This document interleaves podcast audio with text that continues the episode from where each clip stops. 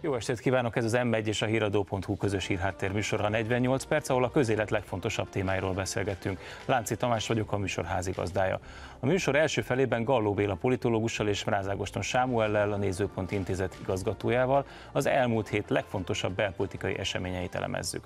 A második részben pedig a magyar könyvpiacról és az olvasási trendekről beszélgettünk majd Juhász Anna irodalmárral és Szalai Zoltánnal, a Matthias Corvinus kollégium főigazgatójával. Béla Ágoston, köszönöm szépen, hogy elfogadtátok a meghívást. Részint azért mondhatjuk, hogy uborka szezon van, de nem teljesen. Brüsszelben most is üléseznek a európai országok állam és kormányfői, itthon pedig azért születtek fontos döntések, tárgyalja a parlament a költségvetést. A kormány egy fontos döntést hozott, meghosszabbította az árstoppokat októberig, amire az ellenzék rögtön reagált. A DK-nak a szakpolitikusa úgy fogalmazott, hogy a maga részéről nem tartja jónak az árstop rendszert. Konkrétan azt mondta, hogy szerintem a piaci folyamatokba így módon beavatkozni nem szabad, költségeket el kell ismertetni az árban, tehát azt hiszem, hogy ez hosszú távon nem valósítható meg. Én nagyon idegenül nézem ezt a dolgot. Mennyire tartjátok jó ötletnek, hogy a DK támadja például a benzinárstoppot, illetve a többi árstop intézkedést? A DK minden támad, amit a Fidesz kormány, Fidesz-KDNP kormány csinál. Talán, ha jól emlékszem, és ha tévedek, akkor elnézést, annak idején a, a Gyurcsány kormány is fontolgatott ilyen lépéseket, tehát most éppen egy szituatív, hogy is mondjam, politikai állásfoglalást tett, hogyha meghosszabbítják a, a lástopot, ami nyilvánvaló a, a lakosságnak, vagy a népnek, ha úgy tetszik, mindenképpen jó, akkor ő neki ez nem jó, pontosan a DK-nak ez nem jó. De ki a célközönség? A, azon a néhány száz benzinkút tulajdonoson kívül, aki esetleg most megszólítva érzi magát a a DK által? Tehát ki, ki ennek az üzenetnek a célközönsége? Szerintem itt a, nem is talán a célközönség a legfontosabb, hanem hogy mindent opponál a demokratikus koalíció, és hogy a leghangosabb ellenzéki erő legyen, Két meccs zajlik ma Magyarországon, van persze a kormány és az ellenzék között is egy meccs, de ezt április harmadikán négy évre eldölt, vagy eldőlni látszik, és van egy másik meccs az ellenzéki oldalon, ahol egy kiabálási verseny zajlik, hogy ki az, aki a magyar ellenzék, a baloldali ellenzéket képviselni tudja. Itt szerintem a, a sebesség, a rátermettség, a hangerő minden számít, ebbe a DK-nak nincsen panaszra oka.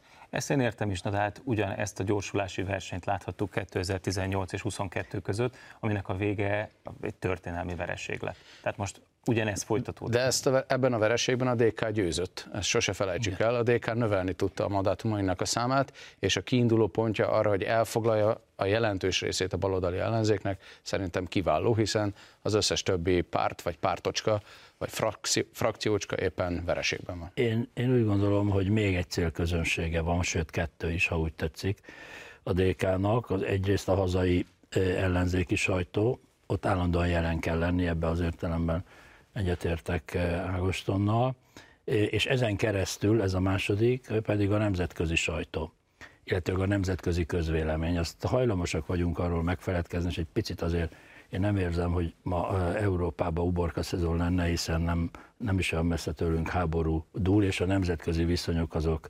tótágostáltak az utóbbi pár hónapban. Tehát a DK, amelyik ugye eleve az ellenz, illetve a választások után arra játszik, hogy előbb-utóbb a kormány rákényszerül majd az ástop megszüntetésére, és ezáltal ugye a belső helyzet is esetleg változhat a reményeik szerint. A másik ilyen fő szempontja a DK-nak az, hogy mit szólnak ahhoz külföldön, hogy ők hogyan viszonyulnak az Orbán kormányhoz, és ezt állandóan demonstrálni akarják, hiszen a, nemzetközi neoliberális mainstream a legnagyobb támogatója. Én ezt mind értem, de mégiscsak szavazatokra játszák ezt a politika nevű játékot, de és én Magyarországon nem nagyon ismerek olyat, aki beáll egy benzinkúthoz, és azt mondja, hogy de szeretnék 880 forintot fizetni hát egy benzinért. De lehetetlen kérsz tőlünk, Tamás, hogy egy 5-6 százalékos pártnak magyar magyarázzuk meg, hogy miért nem akar 10-20 százalékos lenni a választók szemében. Itt csupán arról van szó, hogy vannak Orbán gyűlölő választók, és az Orbán gyűlölő választók várják, hogy melyik az a párt, ami a leghangosabban kiabálja azt, hogy ő nem szereti a magyar miniszterelnököt. Szerintem ennél nagyobb méréteget ne lássunk ebben. Ha pedig egy kicsit messzebbről és nem a politikai verseny részeként nézzük ezt, szerintem semmelyik épesző ember nem örül annak, hogyha piaci folyamatokba beavatkoznak, kivéve amikor válságról van szó, és amikor társadalmi csoportok váratlanul tőlük függetlenül egy háborús helyzet okán dupláját kell, hogy fizessék ezeknek a, a, a rezsiköltségeknek, különösen is az üzemanyag költségnek. Számomra van még egy tanulságának az egésznek, a DK nem tanult még mindig semmit tartalmilag abból, hogy 2006 és 10 között miért veszítette el a választóknak a bizalmát. Ha akkor ilyen intézkedéseket vezetett volna be, hogy a 2006-ban egy áfa csökkentés volt, amit Igen. 2006 után eltörölt, és emelte az adókat a, a demokratikus koalíció. Választások akkori előtt. Választások előtt megígérte, és utána emelte. Nem is volt akkor még demokratikus koalíció, csak Gyurcsány Ferenc örök. Szóval azt akarom mondani, hogy ha tanult volna abból, hogy miért veszítette el a választók bizalmát, akkor ma nem mondana ilyeneket de láthatóan ez ugyanaz a politikus, ugyanaz a párt, ugyanaz a mondani való. Pódiumjátékos, ezt elég régen lehet róla tudni, tehát ő mindig az adott szituációnak megfelelően alakítja a politikai véleményét. Kérdezted, hogy a választók nagyon messze vannak még a választások, tehát most a választóknak annyira szerintem nem játszik, hanem még egyszer mondom a közvéleménynek és a, és a nemzetközi intézményeknek. Uh-huh. Van neki követője, és Gelencsér Ferenc, a Momentum újdonsült elnöke, aki azt mondta, hogy a háború, a szomszédban zajló háború az nincs a magyar emberek legnagyobb problémái között. Mi azért furcsa, mert a magyar embereknek nagyon markáns véleménye van a háborúról, ezt tudjuk, tartanak tőle, és hát a háború pedig egy csomó rossz dolgot hoz. Áruhiányt, növekvő inflációt, nem csak Magyarországon, Európa szerte. Mit gondoltok erről az álláspontról? Tehát a háború tényleg jelentéktelenné töpörödött a magyar közéletben, tényleg nem kell vele foglalkozni, nem érdekli az embereket? Ez is egy stratégia, hogyha az ember nem tud megoldani egy problémát, akkor a szőnyeg alá söpri ugyanis olvasva a nyilatkozatait a Momentum elnökének, aki egy friss interjúban azt is vállalta, hogy ő csak két évig akar elnök lenni, és nincs ambíciója, hogy meghosszabbítsa a, a, a pozícióját, tehát egy, egy átmeneti elnökről beszélhetünk. Két nagy problémájára a Momentumnak nem tud válaszolni. Az egyik az a, az egyik fontos oka, hogy miért veszítette el a baloldal a választást, és ez a háború volt, a háborúra adott rossz válaszok.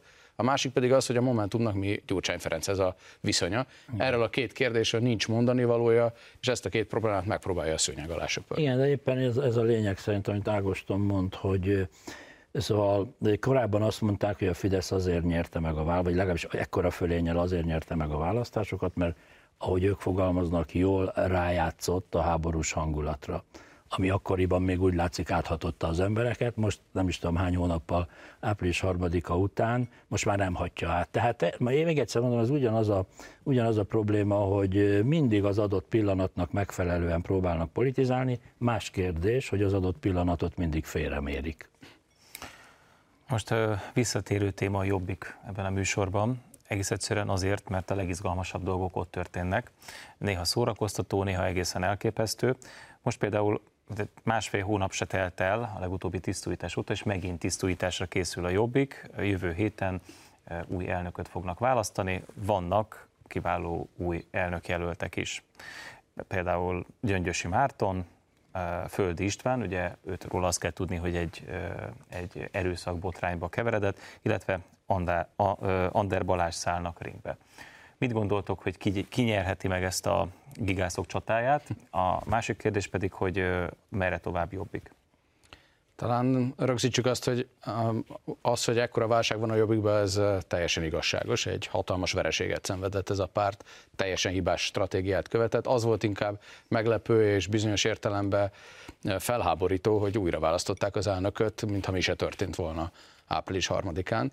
Ami most zajlik, az a, az a logikusabb, hogy megpróbálja a párt kitalálni, hogy mi a jövő, de egyik jelölt és önjelölt sem mondott semmi olyan tartalmi üzenetet, gondolatot, ami szerintem ennek a műsornak a, a műsor idejét megérdemelné. Tehát itt valójában amiről a, a, a küzdelem zajlik, az a pénzelosztása még hogyha csökkenni is fog a pártok állami finanszírozása, ugye a, a kormánypárt azt mondja, hogy egy rezsicsökkentési alapba kell befizetni azokat az összegeket, amit frakció és párt kapna részben, tehát vissza redukálják ezeket az állami támogatásokat, akkor is egy milliárdos vagyonról beszélünk mondjuk a Jobbik esetében az előttünk álló ciklusban, aminek a, az elosztása a megválasztott elnöknek lesz a feladata, illetve ez a megválasztott elnök jelölhet majd 24 március-április a környékén ugye önkormányzati képviselőket, polgármestereket és EP listát is ő tudja összeállítani, ahol egy-egy mandátum kikacsint a, a jobbik politikusai számára. Tehát itt szerintem semmi másról nincsen szó, mint pénzelosztási vitáról és egy-kettő mandátum megszerzésének a lehetőségéről. Hát az identitászavarukat nem tudják leküzdeni, hogy finom legyek és diplomatikus. Egyrészt ugye a szavazóik már régen elszivárogtak különböző irányokba, most pedig ugye a Mi Hazánk mozgalom azt a típusú jobbikot, amit annak idején ugye a nemzeti radikalizmussal szoktak illetni, azt jól lefedi. És onnan mi hazánknak szerintem nagyobb a jövője, mint a, a jobbiknak. Aki viszont ennek az egész helyzetnek örülhet, és tulajdonképpen ez a Momentumra is vonatkozik, mert a Momentumon belüli mozgásokra is vonatkozik, ez azt hiszem az előbb már szóba hozott Gyurcsány Ferenc, hogy az ő porszívója már elkezdett működni, és akkor a sarkokból, ahol még maradt ellenzéki potenciál, hogy megint finoman fogalmazzak, onnan bizony ő be akarja gyűjteni a megfelelő szavazatokat. A sarkokban kossz szokott maradni, nem potenciál. Igen, de én, én finom vagyok, és ezért azt mondtam, hogy potenciál. Szóval a lényeg az a dolognak, hogy itt most folyik egy olyan küzdelem, amit persze előre lehetett látni, dupla zárójel, szerintem a Gyurcsány az egyik legkiszámíthatóbb magyar politikus. Viszont nagyon csöndben van. Csöndben van, igen, az sem meglepő, hogy csöndben van, de a háttérben nagyon ügyes technológiával dolgozik. Hát most mondok két példát, a Ferencvárosi kerül önkormányzatban van egy napilap, illetve egy újságbotrány, a Vágvölgyi B. Andrást ugye uh-huh. kitoloncolták, hogyha szabad így fogalmazni, és ugye Pesterzsébeten is van egy, egy érdekes helyzet, ahol ugye Hiller István egyéniben nyert, és ott is Gyurcsány munkálkodik, tehát szépen a suba alatt ő az embereit a megfelelő helyeken meg akarja erősíteni, a másikat ki akarja túrni, és eljön majd egy olyan alkalmas pillanat, amikor, amikor tényleg be is kapcsolja a porszívót. Uh-huh. És mit gondoltok Márkizaj Péternek a pártalapítási kísérleteiről? Egy nagyon furcsa helyzetben van, mert 3 milliárd forintot keres rajta a mozgalma, amivel ő nem tud elszámolni. Itt egészen ilyen rejtőjenői történet bontakozik ki, hogy ő föl bérelt, fölfogadott valakit, hogy ezt a pénzt tudom, kezelje, akiről kiderült, hogy az illetőnek nem is könyvelő, nincs is pénzügyi végzettsége, úgyhogy most éppen nem tudják, hogy hol van ez a 3 milliárd forint, nagyon-nagyon keresik. Három hónapja még esély volt rá, hogy Magyarország miniszterelnökét tisztelhettük volna Márkizaj Péterbe. Szerintem ezek a rejtőjenői történetek azért fontosak, hogy aki kételkedett abban, hogy, hogy alkalmas erre a pozícióra az utólag megerősítés nyer, egy komédiává vált az egész történet. Ennek ellenére én arra számítok, hogy valami párt zászlót fog bontani. De még úgy is, hogy a saját mozgalma, saját mozgalmának a prominensei Kéz is elhatárolódtak. elhatárolódtak tőle, és azt mondták, hogy ők nem szeretnének pártá válni. Tehát akkor kivel fog? Igen, de ugye sokan mondták Márkizaj Péter, hogy küldetés tudata van. Ez pedig csupán azért, mert a apostolok egy része lelép a hajóról, ezért nem száll el ez a küldetés tudat. Tehát én azt gondolom, hogy reális esély van a jelenlegi helyzetben is arra, hogy ő pártot fog alapítani, és az LP választáson elindul, de a mostani tudásunk szerint ott a történet véget érhet mert azon pártlisták közé fog tartozni, ha így történik az ő pártja, amelyek nem érik el a bejutási küszöböt, azt az 5 ot Nem éppen Gyurcsány Ferenc blokkolja egyébként Márki Zajnak a pártalapítási kísérletét? Tehát nem ő manipulál a háttérből? Hát én ezt nem tudom megmondani. Régen beszéltem telefonon Gyurcsány Ferenccel, ilyen ügyekben sem. Szóval nem tudom, de az biztos, hogy ez is érdeke nyilván, hogy letakarítsa, tereprendezést hajtson végre, ugye?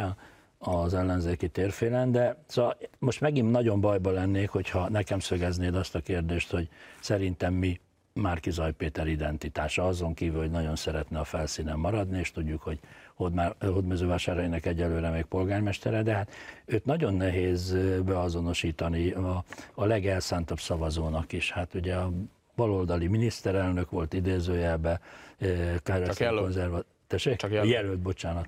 Igen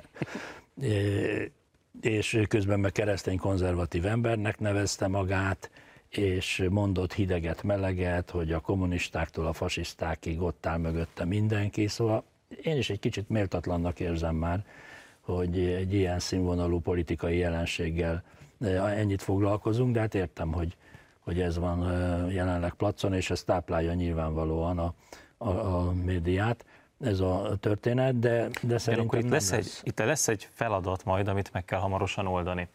Ugye a kormánypártoknak az a terve, egyelőre még ez csak terv, hogy két év múlva az európai parlamenti választás és az önkormányzati választás, ami néhány hónap eltéréssel ö, került volna megrendezésre, most összevonják, és egyben fognak menni. Ugye ennek a jelentősége abban van, hogy az ellenzéki pártok eredetileg úgy tervezték, hogy az európai parlamenti választáson először elindulnak külön, fölmérik az erőviszonyokat egymás között, majd ennek arányában meg fognak állapodni az önkormányzati választáson, az önkormányzati választáson a jelöltek személyében, és együtt fognak elindulni. Na most ezt a mutatványt egyszerre kell megcsinálniuk. Erről mit gondoltok? Ez azt jelenti, hogy az európai parlamenti választás, mint pót előválasztás nem fog működni, hanem valóban a egyszerre tartott választásokán már előzőleg el kell dönteni az erőviszonyokat. És szerintem ez megint megerősíti azt, amiről itt több lendületben beszélgettünk, hogy aki most az ellenzéki oldalnak az erős embere, Gyurcsány Ferenc, az ebben a helyzetben, hogy jól láthatóan el fog maradni a hivatalos előválasztás pótlék, ebben ő felgyorsíthatja a hódító tevékenységét, és fel is fogja gyorsítani. A Béla már említett önkormányzatokat, ugye néhány helyen lesznek időközi önkormányzati választások, az is már egy fontos jel lesz. Karácsony Gergely elkezdhet izgulni, hogy vajon van-e esélye 24 májusában újra főpolgármesterként indulni, vagy a baloldalnak a befolyásszerző új ura, régi új ura, az ezt meg akarja akadályozni. Tehát itt szerintem lépésről lépésre fogjuk látni a következő előttünk álló két évben, hogy Gyurcsány Ferenc halad a stratégia megvalósításában. Mit valósítasz egyébként, mit, mit valószínűsítesz, hogy Gyurcsány Ferenc nek mi áll érdekében ledarálni Karácsony Gergelyt még a választások előtt, és a saját jelöltjét elindítani főpolgármesterként, vagy kiegyezik Karácsony Gergelyel, és azt mondja, hogy fusson? Hát azért nem hiszem, hogy kiegyezik vele, bár ebben tévedhetek, mert még egyszer mondom, nem vagyok hozzá közeli nexusban, hogy hát karácsony népszerűsége enyhén szólva nem súrolja az egeket Budapesten sem, meg a nagypolitikában. Na most a Gyurcsány nem nagyon szokott olyan emberekkel számolni, akik őt lehúzzák a menetelése során. Tehát én úgy gondolom, hogy, hogy nem, nem, nem fog vele kiegyezni. Azt valószínűbbnek tartom, hogy Dobrev Klárát fogja helyette inkább favorizálni, de visszatérve az alapkérdésre az EP és a önkormányzati választások összevonására, én azt gondolom, hogy ez még jól is jöhet Gyurcsány Ferencnek. Hmm. Tehát ő mondhatja azt a többieknek, hogy hát persze, hát látjátok, hogy megint a Fidesz milyen helyzetet állított elő, mi következik ebből, csak én, csak én, csak én, és akkor ugye lehet, hogy ki tudja, milyen állapotban lesz két év múlva az ellenzék, aki tudja, az, az politológiai, hát nem is Nobel-díjra, de valami, valami prémium díjra javaslandó. Bejelentkezel erre a díjra? Hát, nagyon megtisztelő, de csak emlékeztetni szeretnénk alátámasztva a Béla által mondottakat, hogy amikor még a baloldal föl se ocsúdott a választási vereségből, Gyurcsány Ferenc már tartott egy beszédet, hogy a megoldás a több Gyurcsány uh-huh. az ellenzék Igen. helyzetére, és Igen. azt hiszem ezt a stratégiáját valósítja éppen Igen. meg. De ez jelentheti azt is, hogy gyur, gyurcsányosítja a Karácsony Gergelyt, nem? Tehát hát, domestikálja, vagy nem tudom, hogy mi az. Kap egy, igen, kap egy esélyt Karácsony Gergely, hogy alkalmazkodjon az, az új erőviszonyokhoz, a demokratikus koalícióhoz. Uh-huh. Ha pedig nem sikerül neki, akkor lát, hogy alternatívát állítanak. Abban biztos vagyok, hogy az a Karácsony Gergely, aki egykor legyőzte Kálmán Olgát, azaz Gyurcsány Ferenc jelöltjét a főpolgármesteri előválasztáson, az a Karácsony Gergely már nem olyan erős, mint egykor volt, és ezt jó szimattal megérzi, és ki fogja használni Gyurcsány Ferenc. Ráadásul már a rovására írta Márki Zajt és Gyurcsány Karácsonynak, ha jól emlékszem, tehát a vereség után elég keresetlen szavakkal ítélte meg az ő politikusi tevékenységét, de még egyszer mondom, nagyon hosszú idő van még két évig, illetve 2024 Igen, és nekem az jut eszembe, hogy a karácsony olyan picit, mint a szivacs. Tehát, hogyha nyomás alatt van, akkor, akkor összetöpörödik, de abban a pillanatban, hogy a nyomás, politikai nyomás lekerül róla, akkor visszaszívja magát. De most, most nincs igazából nyomás alatt, tehát szépen akár vissza is épülhet a karaktere. Valóban ezt szerintem majd 23 végén lesz igazán politikailag releváns kérdés, de ez úgy szokott lenni a politikában, hogy nem megbukik Karácsony Gergely, hanem bejelenti, hogy más pozíció iránt indul. Én azt figyeltem meg az ő karrier útjában, hogy még soha nem indult ugyanazért a posztért kétszer választáson ha ez a törvényszerűség fenntartható, akkor nem indul ő 24-ben a jó európai, Egy jó európai parlamenti angol nyelvtanulási lehetőség, így van. Igen, de ráadásul azt hiszem, hogy ő mondta ki a választási vereség után az ellenzéki korifeusok közül elsőként, vagy talán egyetlenként, hogy hogy ez, a koali, vagy ez az összefogás nem is érdemelte volna meg, hogy kormányra jusson. Tehát azért most ezzel a, ezután a mondat után elég, elég nehéz vele szövetséget kötni, itt is, ott is, amott is, de, de szerintem nagyon, én nagyon rossz jövőt jósolok neki, mint polgármesternek. Tehát az Ezekkel a vérfagyasztó szavakkal búcsúzunk. Béla Ágoston, köszönöm szépen, hogy eljöttetek. Köszönjük.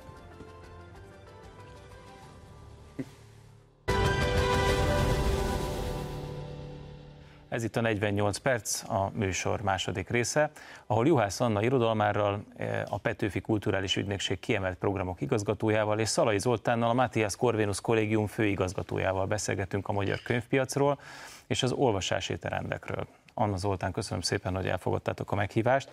Uh, Annát uh, onnan ismerhetjük, hogy tulajdonképpen az elmúlt évtizedet annak szentelte, hogy a budapesti kávéházi világot visszaépítse, föltámassza, sok egy év mellett.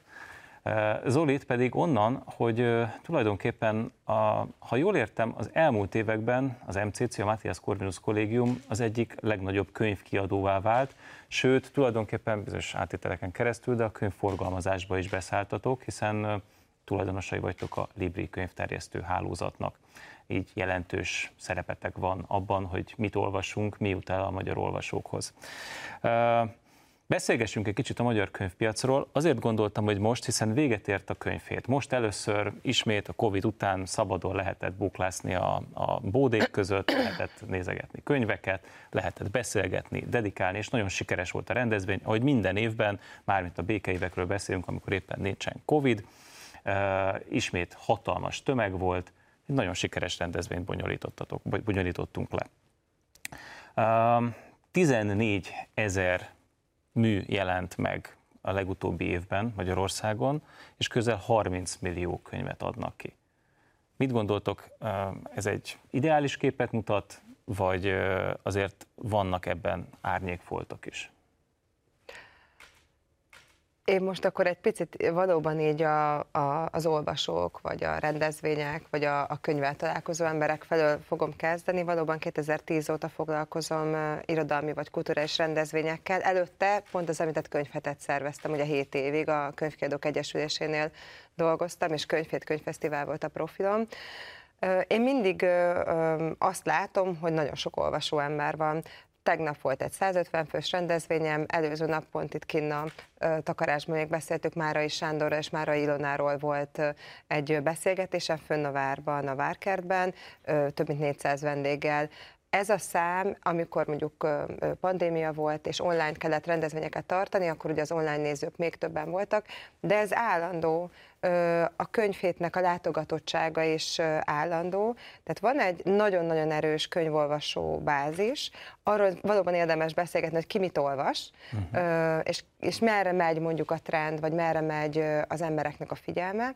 Ez akár érdekes, megfigyelhető külföldön is, vagy Magyarországon de az, hogy, hogy az emberek irodalmi rendezvényekre járnak, hogy hajlandóak és van idejük arra, hogy könyvekről gondolkodjanak, és nyitottak új tartalmak felé, legyen az egy novellás kötet, legyen az egy életrajzi kötet, ami mostanában nagyon népszerű, vagy akár a krimi, amit most a Mozgókép Fesztiválba is beemeltünk, tehát krimi volt a tematikája a pitchelő programnak, eh, ahol, ahol a forgatókönyvekkel lehetett foglalkozni, és regényeken alapult, a krimiken alapult, ez is nem véletlen. Tehát az, hogy az emberekben van nyitottság könyvekkel kapcsolatban, az biztos, és én azt látom, hogy, hogy folyamatos az, a, az az egyre bővülő tábor, akik olvasnak. Ennek az összetétele, mondom, nagyon érdekesen tud alakulni. Úgyhogy lehet, hogy át is adom a szót, de, ennyire, de nekem jó tapasztalat. Ennyire idilli a helyzet? Tehát számszerűen tényleg sok könyv jelenik meg, azért 30 millió példány, ami el kell egy évben a magyar könyvpiacon, azért az egy eléggé tetemes szám, de hogy látod te ezt a piacot?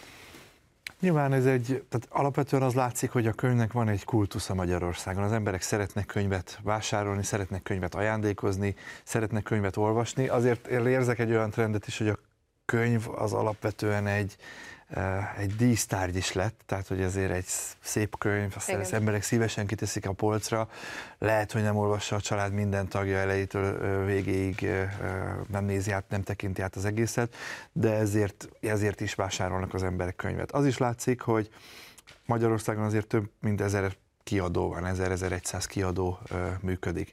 Ebből azért, aki komolyan vehető, tehát azt mondom, hogy, na, hogy évente 8-10 könyvnél többet ad ki, az 150 körül ö, van ezeknek a kiadóknak a száma. Az is egy érdekes szám, hogy körülbelül hány példány jelenik meg egy könyvből. Tehát azért a 1000, 1100, 1200 példány jelenik meg átlagosan egy könyvből. Az is, hogyha egy, ez a szám nyilvánvalóan nem elég ahhoz, hogy egy könyv nyereséges legyen, az, hogy egy könyv nyereséges legyen, az mondjuk ilyen 2000-től kezdődik, amikor azt lehet mondani, hogy körülbelül visszahozta a költségét. Tehát, hogy azért, ha azt nézzük, hogy nagyon sok könyvet vesznek az emberek, nagyon sok könyv jelenik meg, nagyon sok tematikában jelennek meg könyvek, de az is látszik, hogy, hogy azért a piacon kevés szereplőnek van nagyon jelentős szerepe.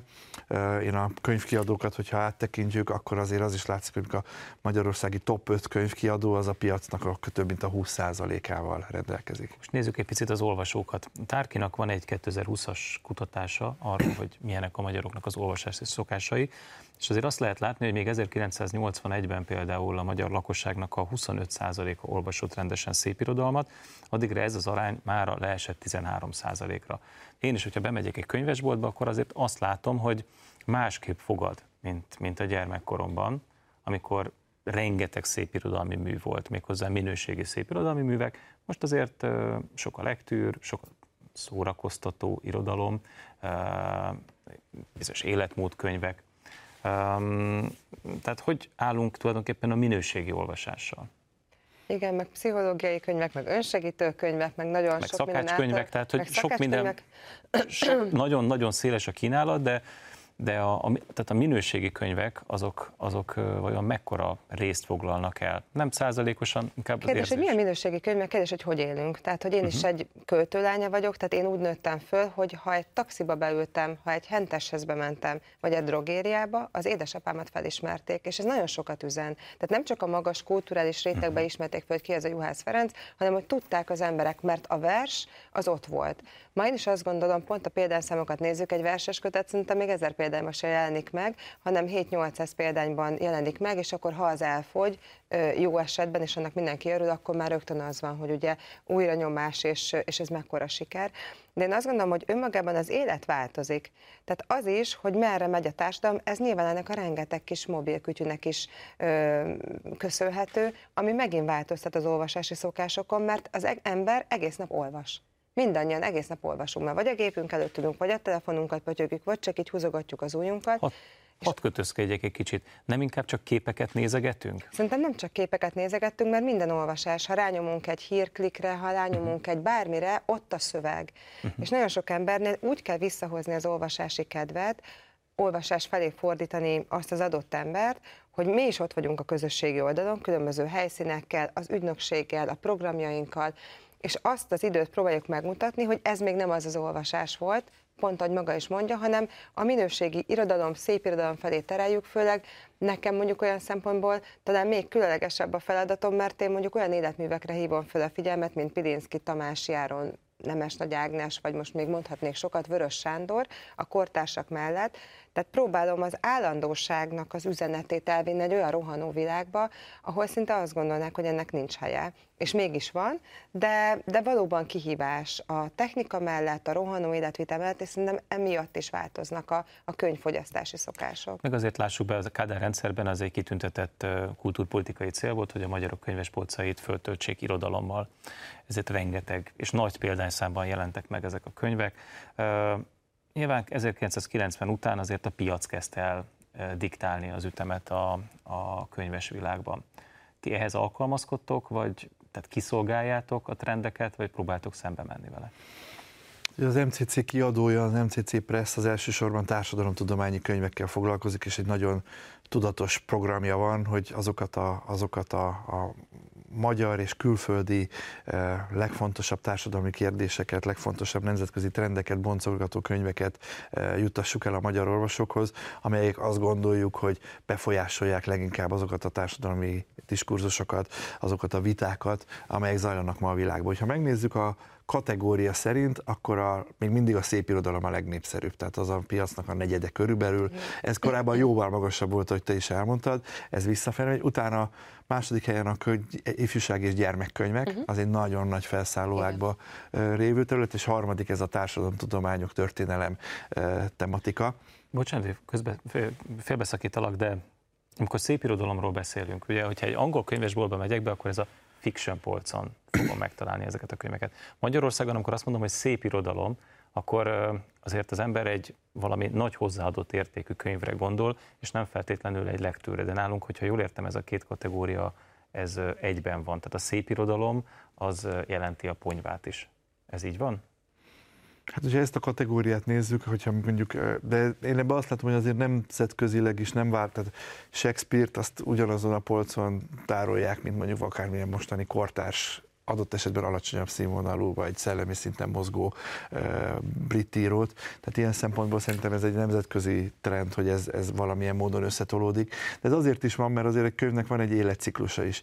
A könyveknek leginkább két, körülbelül két év az éle. A, a az eladott könyveknek a legnagyobb része az két éves. Tehát két évnél régebbi könyv, az a piacnak a kisebbik része, noha számba ez egy jóval nagyobb számú könyv. A két évnél fiatalok könyvek, az jóval több, mint a piacnak a felét fedi le. Tehát ezek ilyen, ilyen érdekes alányok, és alapvetően az emberek az új könyveket keresik, és alapvetően az emberek a saját hazájukból származó könyveket keresik. Igen. Magyarországon is, ha csak az ember megnézi a sikerlistákat, leginkább magyar szerzők, akik, akik elől vannak. Tehát az emberek a saját nemzetükből jövő szerzőket választják.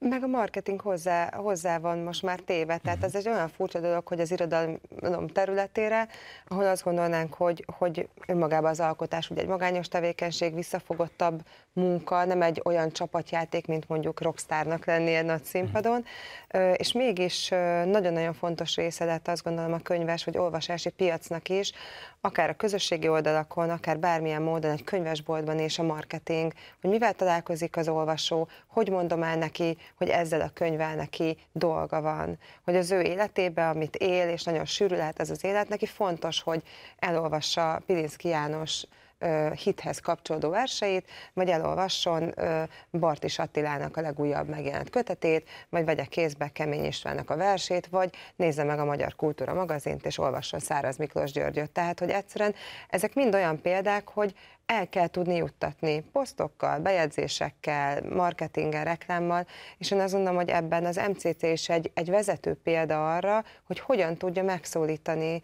az olvasókat, mert hogy ez egy nagyon fontos része most már szerintem a mi munkánknak. A brandépítés, ez nyilvánvalóan fontos, de itt egy fontos kérdést érintettél emellett, hogy meg kell győzni az embereket, hogy olvassanak. Az előbb utaltál arra, hogy tulajdonképpen folyamatosan olvasunk. A telefonunk ott van előttünk, szövegeket pörgetünk rajta, az az érzésünk van, hogy olvasunk, de valójában ez nem minőségi olvasás. Tehát te hogyan tudod meggyőzni azt, aki néhány másodperces impulzusokra van rászocializálódva, hogy tegye félre a telefont, és most használjon egy fából készült internetet, a könyvet, és azt vegye maga elé, és, és szálljon rá akár egy, két, három órát, mélyedjen el benne. Én a személyességgel nekem nagyon régi célom volt az, szinte munkám kezdetétől kezdve, hogy, hogy, hogy mindenkibe megtaláljam az olvasót. Tehát nincs olyan ember, akivel, ha leülök, legalábbis ebbe bízom, akkor előbb-utóbb ne a könyvekről kezdjünk el beszélgetni, figyelek rá, nyilván nem tudok mindenkivel leülni, de hogy ez most átvitt értelemben is ez a személyesség, azt gondolom, hogy fontos, és találjuk meg az ő útját a könyvekhez. Sokkal több zárt ember van valóban elsőre, van, aki azt hiszi, hogy neki nincs ideje olvasni, nincsen kedve egy irodalmi estre elmenni, miért is lenne ezzel dolga, de, de ez, egy, ez egy nagyon egymást megérintő közösség tud lenni, ahol az emberek egymásnak is átadják. Most egy kicsit furcsán hangzik talán, de, de a személyesség ebben a szában nagyon-nagyon fontos. Fontos a hirdetés és a marketing, ahogy az imént mondtam, de én azt gondolom, hogy egy ilyen rohanó világban, amiben élünk, és egyik helyről megyünk a másikra, történeteket keresünk. De nem csak azért, mert ez egy divatos szó, hogy történeteket keresünk, de tényleg az emberek kíváncsiak arra, hogy a másik, nem tudom, Kosszanyi Dezső hogy élte át az akkori spanyol nátha járványt, mi volt a sorsa Kafka Margitnak. Azt gondolnánk, hogy minket ez nem érintett.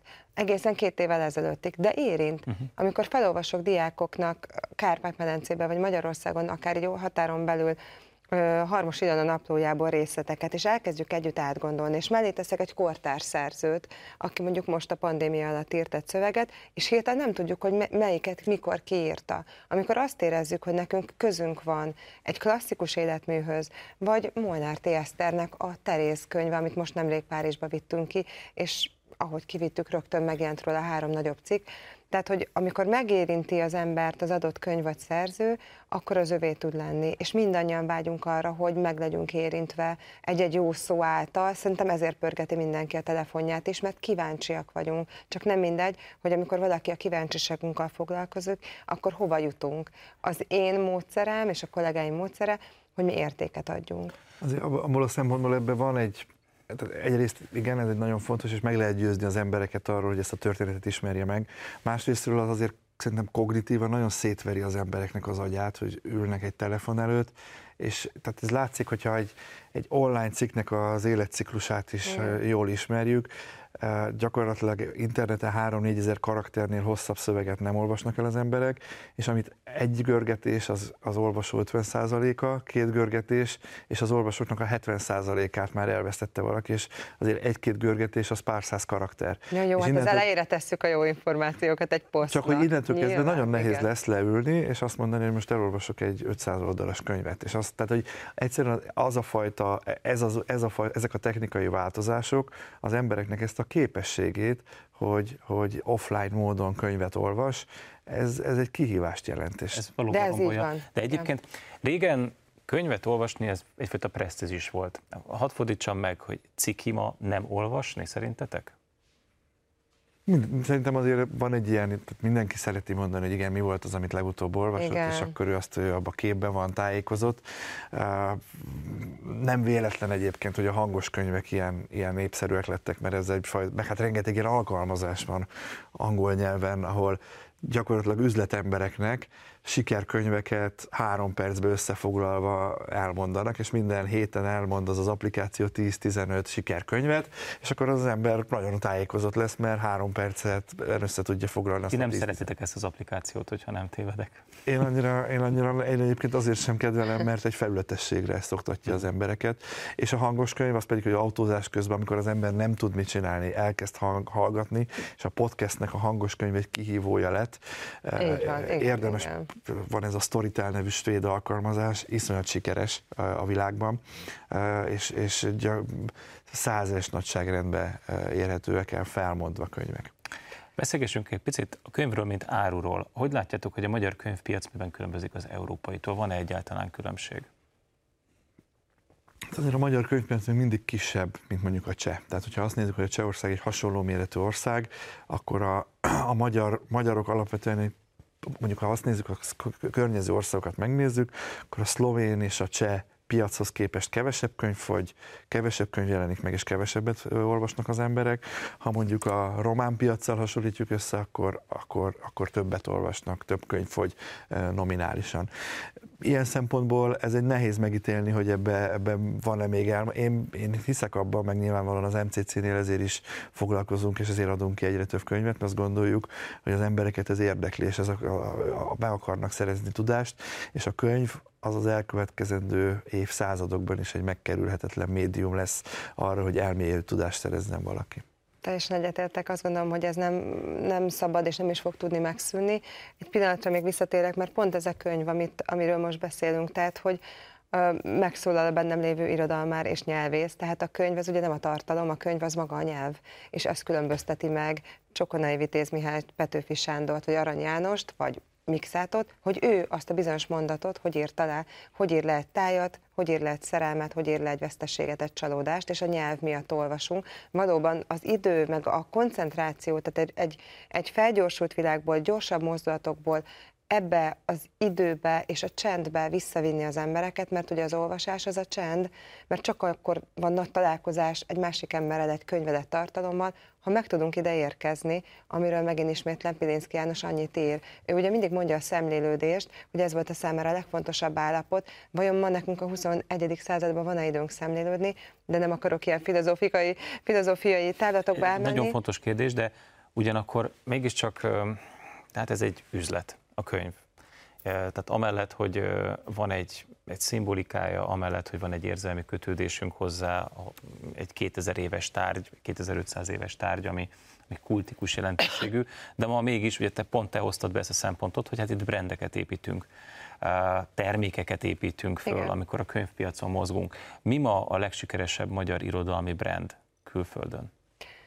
Mondom, most, most viszonylag olyan szinten vannak tapasztalataim, hogy, hogy az elmúlt fél évben elég sokat voltam, nem csak Kárpát-medencében, hanem több alkalommal, mondjuk Olaszországban, és most legutóbb Párizsba vittem ki szerzőket, azért, mert megjelent a könyvük, Bartis Attilát, Molnár T. Esztert, és megjelent egy Nemes Nagy Ágnes antológia, ami most jelent meg először, így a centenárium során, én azt gondolom, hogy a fordítók a nagyköveteink, és ez egy nagyon fontos dolog, hogy, hogy a fordítók, akik akár kinti kiadóházakkal dolgoznak, miképpen tudják a magyar irodalmat képviselni, ajánlani kinti kiadóknak, de, de én azt gondolom, hogy nyitottak a, a kortárs irodalomra is, akár ezeket egy kiadón belül kisebb ilyen alsorozatokba beágyazva lehet megtalálni, vagy lehet ezekkel a könyvekkel találkozni, de pont az olasz írónő, akivel beszélgettünk innen, Antonella Cilento, egy kinte nagyon elismert kortárs olasz írónő egyébként ott lakik Poszilippóban, ahol Márai lakott, a szomszédja lehetne, hogyha